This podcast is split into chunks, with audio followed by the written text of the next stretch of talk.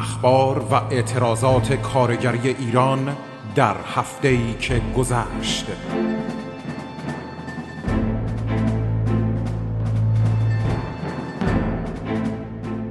برنامه ای از رادیو فرهنگ.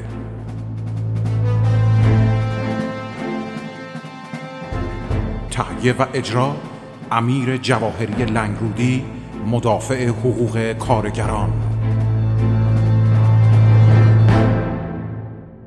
درود به شما شنوندگان عزیز رادیوی فرهنگ امیر جواهری هستم. برنامه گفتار کارگری این هفته یک شنبه دوی آذر 99 رو در سالگرد قتلهای سیاسی پاییز 1377 نگاهی به آزادی محمد حبیبی به واکنش های تشکل های مختلف درباره این آزادی سرتیتر خبرهای مهم در کنار خبرهای کرونایی در یک سالگی آبان 98 با نگاهی به بیانیه نویسندگان ایران درباره سالگرد آبان و همینطور 25 نوامبر روز جهانی مبارزه با خشونت بر زنان و اقدامات فعالان چپ و دموکراتیک تو خارج کشور در این باب. همچنین اقدام مشترک تشکل های زنان ایرانی به مناسبت روز بین المللی مبارزه با خشونت علیه زنان با شما در میون می‌ذارم می‌تونید گفتار کامل برنامه هفتگی رو در سایت رادیو فرهنگ و دیگر شبکه های تبلیغی رادیو در تلگرام، فیسبوک، اینستاگرام و تویتر دنبال بکنید. با هم باشیم.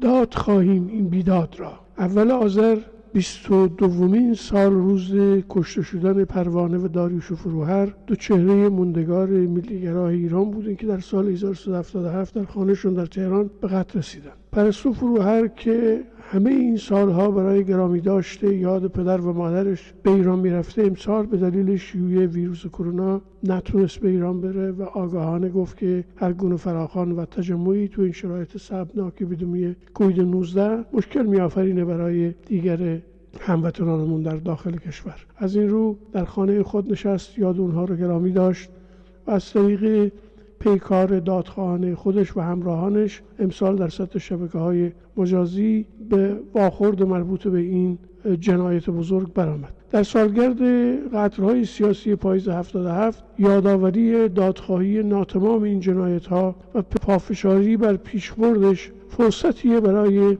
گرامی داشته جنباختگان راه آزادی پروانه فروهر داریش فروهر محمد مختاری محمد جعفر پوینده مجید شریف پیروز دوانی حمید حاجی زاده و فرزندش کارون فرزند خوکسالش برای همه ما فرصتی پیش میاره که بتونیم ابعاد گوناگون این جنایت رو در واقع در برابر افکار عمومی بشریت مطلقی زنده بداریم. گرامی باد یاد اون جنهای بیقرار و عاشقان آزادی و داد.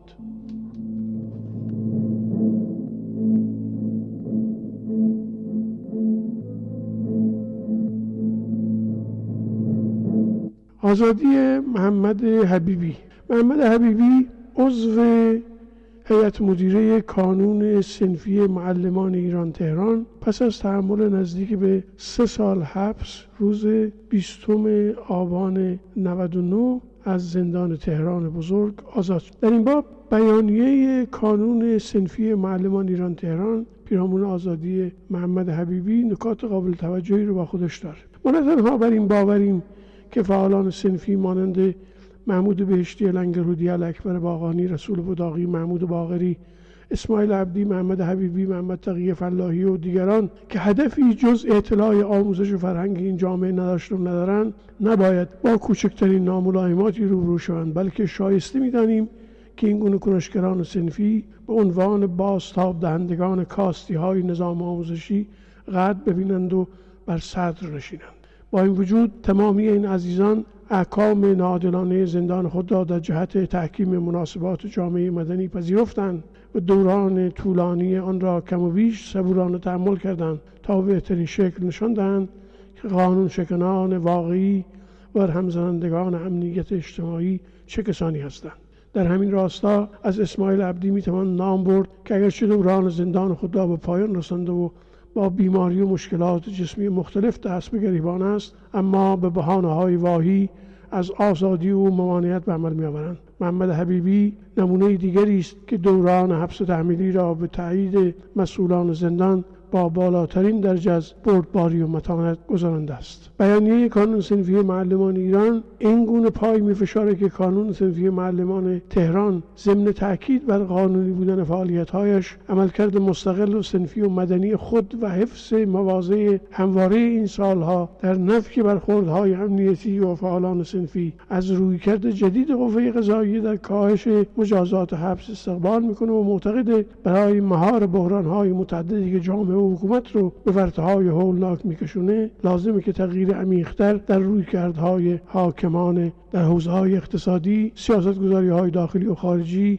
رویه های غذایی در پیش گرفته بشه تا مانع گسترش بیشتر شکاف عمیق ایجاد شده میان دولت و ملت. در اطلاعی دیگری که کانال شورای هماهنگی تشکل‌های صنفی فرهنگیان ایران داده نوشتن که محمد حبیبی که در تاریخ 12 اردیبهشت 97 در پی تجمع معلمان در جلوی سازمان برنامه و بودجه دستگیر و مستقیم به اوین منتقل شده بود پس از سی ماه زندان آزاد میشه. این معلم نویسنده که در دبیرستان های شهریار تدریس می‌کرد به وسیله بیدادگاه های حکومت در دادگاه بدوی به 11 سال 6 ماه زندان محکوم میشه و این حکم ظالمانه در مرحله تجدید نظرخواهی به 7 سال 6 ماه کاهش پیدا می‌کنه. اما حاکمان ستم پیشه به این راضی نشدن و وی رو از کار نیز اخراج کردند. محمد حبیبی در پی فعالیت های صنفی که دوش به دوش سایر همکاران خود بارها مخالفت خودش رو با کالای سازی و پولی شدن تحصیل اعلام کرده بود بارها بازداشت و بازجویی و شکنجه شده بود. محمد حبیبی پس از آزادی در ساعت 20 شب سهشنبه 20 آبان 99 در میان استقبال پرشور و معلمان تهران و کنج و اسلام شهر آزاد و از جلوی زندان تهران و بزرگ تا درب خانه بدرقه شد. اکنون پرسش پیش روی این است. آیا محمد حبیبی به کار باز خواهد گشت؟ آیا اسماعیل عبدی آزاد خواهد شد؟ آیا پرونده های معلمان و فعالان سنفی بسته خواهد شد؟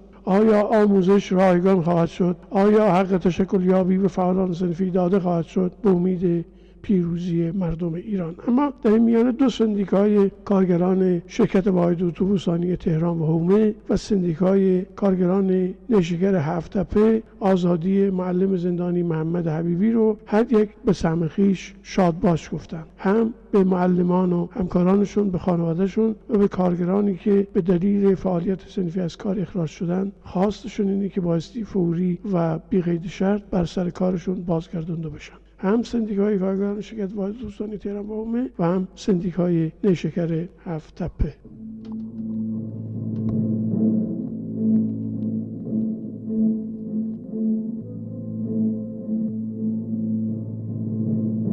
اما سرتیتر خبرهای مهم این هفته احتمال وقوع سیل در تهران مردم حاشیه رودها و مسیلهای آبرفتی اتراق نکنند. این خبر رو کانال تلگرامی اردوی کار برجسته کرده نوشته که معاون حفاظت و بربرداری آب منطقه تهران یادآور شده که با توجه به پیش بینی سازمان هواشناسی امروز فردا بارش 35 میلیمتری باران پیش بینی شده. خواهش ما اینه به هیچ عنوان مردم در حاشیه رودخانه ها تردد اتراق نکنند. هر لحظه امکان بارش های محتمل سیلابی وجود داره. هرچند که ظرفیت داریم ولی ممکنه که سیلاب آسیب و خسارات ناگواری رو متوجه مردم بکنه. صدها به لحاظ پایداری هیچ مشکلی ندارند و همه صدها از لحاظ رفتارسنجی و رفتارنگاری کنترل میشن. قطعا بند آمدن باران به معنی اینکه دیگه سیلاب نمیآید نیست. متاسفانه این باور غلطه و ممکنه که پس از بند آمدن باران سیل در کمین باشه. به طوری که احتمال وقوع سیل در شمال تهران هم وجود داره. اما سخنگو و نماینده جامعه باهایان در سازمان ملل متحد به بی بی سی فارسی گفته که صبح امروز خانه دستکم 20 شهروند بهایی در شهرهای مختلف ایران مورد هجوم نیروهای امنیتی قرار گرفته سیمین فندش میگه که در شهرهای تهران و کرج و کرمان و اصفهان و مشهد ماموران امنیتی صبح زود به خانه این شهروندان رفته و وسایل شخصی اونها رو با خودشون بردن. سخنگوی جامعه بهاییان میگه که عضوی از این خانواده ها که خانهشون مورد تفتیش قرار گرفته بازداشت نشد. تو خبری که روز سهشنبه 27 آبان 99 جمعی از کارکنان آب و فاضلاب روستای خوزستان در اعتراض به عدم تعیین تکلیف وضعیت استخدامی و تعویق پنج های حقوق و مزایای خودشون در مقابل درب شرکت آفار استان دست به تجمع اعتراضی زدن اما واژگونی سرویس کارکنان پالایشگاه اصفهان با 14 مصوم و مصدوم و چهار کشته روبرو شد و مدیر کل مدیریت بحران استانداری اصفهان خبر میده که ساعت 6 و 30 دقیقه بامداد روزی که پشت سر گذاشتیم سرویس کارکنان پالایشگاه اصفهان در کمربندی جدید خمینی نجف آباد واژگون میشه و این حادثه رو از خودش به جا می‌گذاره. نرخ بیکاری در بهار 24 درصد بوده نه 98 درصد. مرکز پژوهش های مجلس اعلام می‌کنه که محاسبات نشون میده در صورتی که افراد شاغل و بیکار اضافه شده به جمعیت غیرفعال همچنان در بازار کار باقی میموندن. نرخ بیکاری در بهار سال جاری به جای 98 درصد اعلام شده توسط مرکز آمار ایران به 24 درصد می‌رسید. اما در هفته ای که پشت گذاشتیم جزئیات خصوصی زنی که اتاقش رو در بندر عباس ماموران شهرداری بر سرش خراب کردن در واقع یکی از خبرسازترین خبرهای شبکه های مجازی بودی که دست به دست میگشته و تو این رابطه عباس امینزاده شهردار بندر عباس درباره علت تخریب خانه این زن خبرگزاری این میگه که این خانه در زمین تصرفی ساخته شده بود و از چندین مرتبه تذکر و ارسال ابلاغی برای تخلیه این تخریب صورت گرفت. هرچند که استاندار منطقه دست باچه میشه که میگه که ما به حال خانه می‌سازیم و خانه میدیم به این زن. به حال اون چی که متوجه این آتش زدن این زن بوده تا به امروز میگن 18 درصد سوختگی داشته که بیشتر در دست چپ این زن نظیر این حادثه امروز نیز اتفاق افتاد در استان فارس. خودسوزی منجر به فوت یک کارگر به دلیل مشکلات معیشتی در کرمانشاه که ویدیوش با صورت شبکه های مجازی در دست به روز چهارشنبه 28 آبان یک کارگر 45 ساله‌ای در مقابل سندیکای کارگری کرمانشاه اقدام به خودسوزی می‌کنه. پس از انتقال به بیمارستان به دلیل شدت جراحات وارد جانش را از دست میده. ویدیویی که از این موضوع در سطح شبکه های اجتماعی منتشر میشه گفته میشه که وی به دلیل مشکلات معیشتی و عدم توانایی در تامین مخارج درمان مادرش دست به این اقدام زد. روز شنبه یک آذر 99 جمعی از مربیان پیش دبستانی های شهرستان ایزه در اعتراض به لغو ابلاغ ها بلا تکلیفی تبدیل وضعیت شغلی خودشون و عدم تمدید قرارداد پیمونکار جهت واریز بیمه در اداره آموزش و این شهرستان تجمع کرد.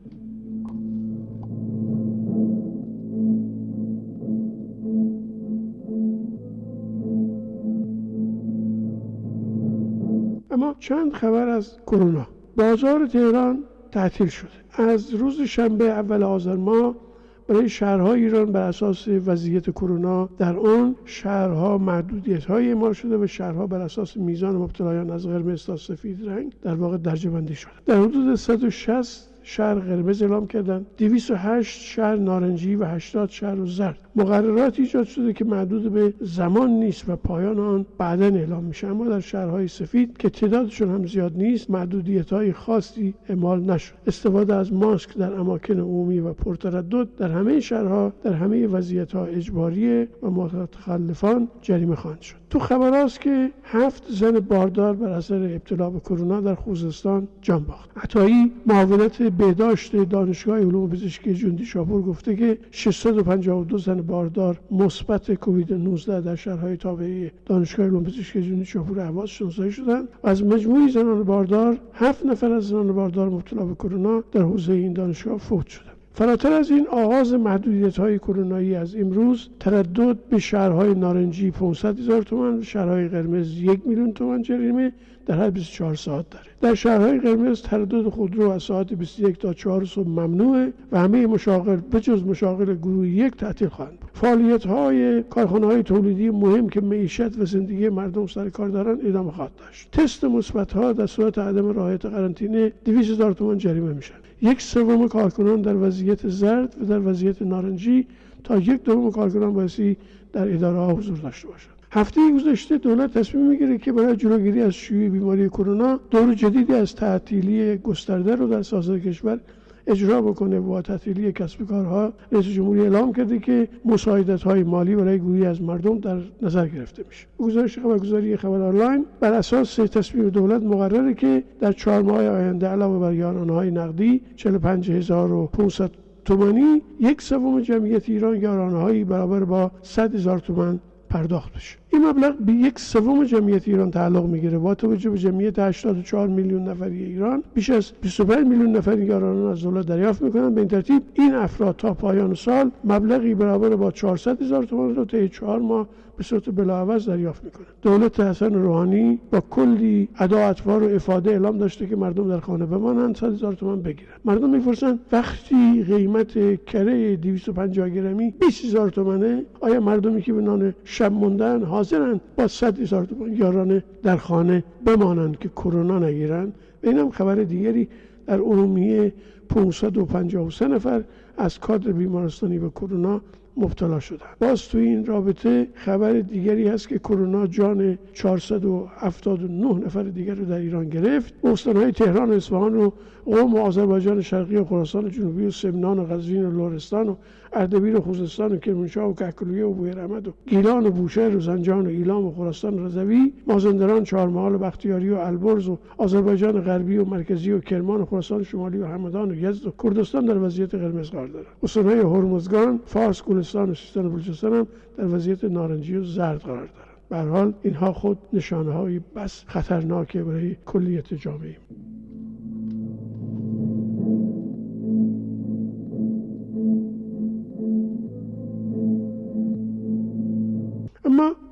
یک سالگی آبان 98 مادر محمد تاهری از کشته شده های آبان تاریخ جنایات آبان خونین رو فراموش نخواهد کرد. نفرین به آبان سیاه و خونین نفرین به پاییز 98 نفرین به ظلم نفرین به ظالم نفرین به دستهایی که آرزوهای فرزندانمان را به دست خاک سرد دادند. نفرین بر یزیدیان زمانه که با تفنگ و سرب و داغ در مقابل دستهای خالی ایستادند و خونهای زیادی رختیدند تاریخ جنایات بیرحمانه آبان خونین 98 و عاملان کشتار و قتل عام مردم بیگناه آبان را فراموش نخواهد کرد. بترسید از روزی که من و تو و ما و آنها بنشینیم و از جای نکنیم خود. بیانیه کانون نویسندگان ایران به مناسبت سالگرد اعتراضات مردمی آبان 98 توجه رو جلب کرد و بد ندیدم که اون رو با شما در میان بگذارم. پایمال کردن حق آزادی بیان و سرکوب اعتراضهای مردم در کشور ما پدیده نوظهور نیست. جمهوری اسلامی بیش از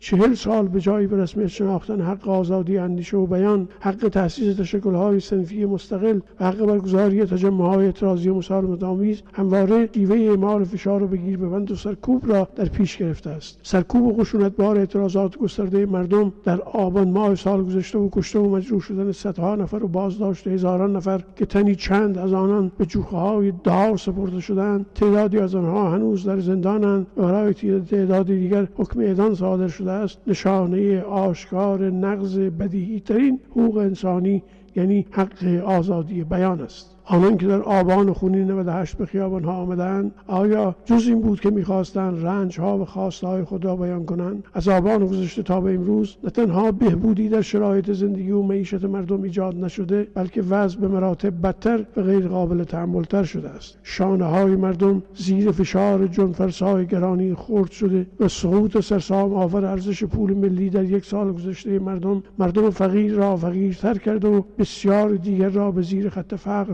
رانده است. در چنین شرایطی آشکاره که خواسته های مردم در آبان گذشته همچنان به قوت خود باقی باشد و مردمی که جانشان به لب رسیده و هیچ چشمانداز روشنی پیش روی خود نمی‌بینند زبان به اعتراض بکشایند و مطالباتشان را بیان و تا فریاد کنند. اما اونچه در ماهای اخیر شاهد آن بودیم حکایت از آن دارد که حاکمیت به جای تسلیم شدن در برابر خواست مردم بران است که با اعمال خفقان عمومی و سانسور رسانه ها و صداهای مستقل بر واقعیت موجود سرپوش بگذارد. موارد جون افزایش فشار بر های مستقل دانشجویی فعالین سنفی و سندیکایی مدنی ایجاد محدودیت های بیشتر برای رسانه ها و شبکه های اجتماعی بازداشت های گسترده روزنامه نگاران و نویسندگان از جمله سوز کانون نویسندگان ایران رضای خندان و مهابادی بکتاش آبتین کیوان باژن صدور حکم های سنگین برای بازداشت شدگان اعتراضات دیمای 96 و آبان 98 بازداشت معترضان به ساقط کردن هواپیمای مسافربری و تهدید تعدادی از آنان که دست از دادخواهی برداشتند تشکیل گشت به اصطلاح امنیتی محله ها افزایش فشار امنیتی بر خانواده های معترضان و قربانیان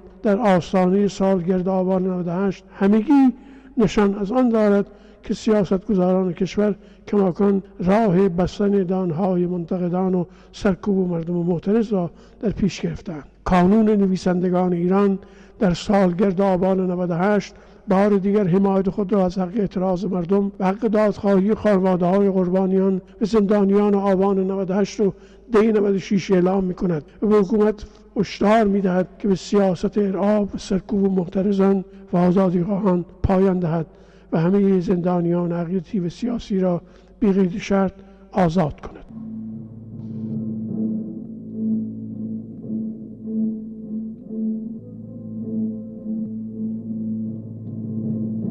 اما آخرین مطلبی که پیش روی منه در ارتباط با 25 نوامبر حدود 60 سال پیش در 25 نوامبر 1960 سه خواهر به نام خواهران میرابول که از مبارزین فعال علیه دیکتاتوری رافائل تروخیلو در جمهوری دومینیکن بودند پس از بارها حبس و شکنجه سرانجام توسط سازمان امنیت ارتش این کشور ترور میشن دو دهه پس از این ترور گروهی از فمینیست های آمریکای لاتین این روز رو روز مقابله با خشونت علیه زنان مینامند و سرانجام مجمع عمومی سازمان ملل در سال 1998 طی قطنامه 25 نوامبر رو به عنوان روز جهانی منع خشونت علیه زنان تصویب می‌کنه. در ایران نیز پس از قیام 57 و حاکمیت جمهوری اسلامی هجاب اجباری که نماد بارز ستم جنسیتی بر زنانه در جامعه نهاده نمیشه زنان در نبردی چندین روزه با شعار ما انقلاب نکردیم تا به عقب برگردیم. برای دست ندادن برای از دست ندادن حقوق اولیه خودشون